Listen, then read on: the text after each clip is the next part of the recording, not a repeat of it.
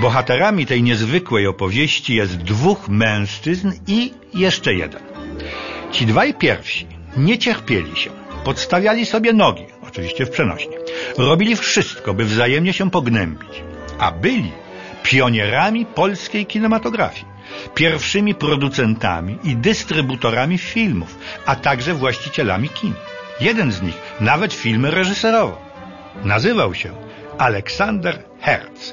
Powołał do życia w 1911 roku pierwszą z prawdziwego zdarzenia, jak na tamte lata, polską wytwórnię filmową Sfinks. Jego antagonista, Mojżesz Towbin, zwany pieszczotliwie Mortką, był właścicielem pierwszego biura wynajmu filmów. Nieprzychylni mu konkurenci określali go jako gangstera w białych rękawiczkach.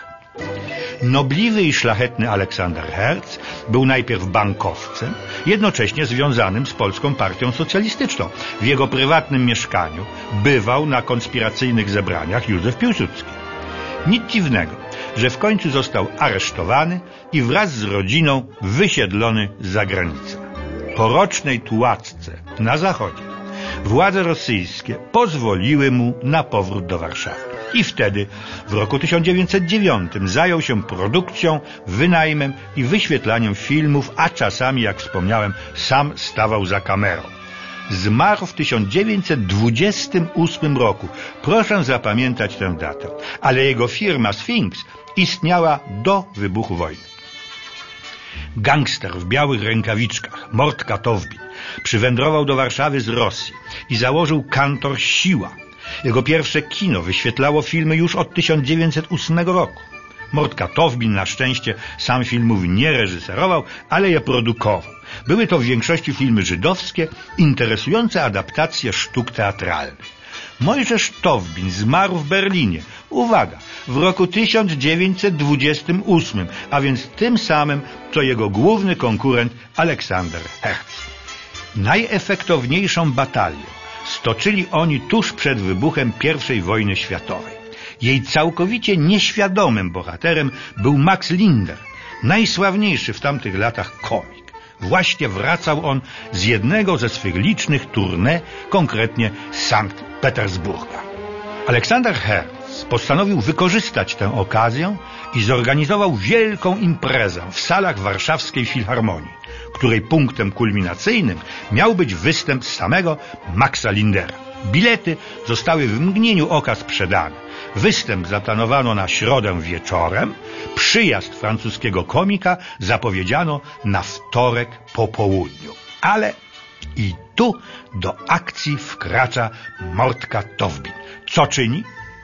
Na stacji Brześć wsiada do pociągu petersburskiego i udaje się zdecydowanym krokiem do przedziału, w którym podróżuje Max Linder. Przedstawia się jako Aleksander Herz.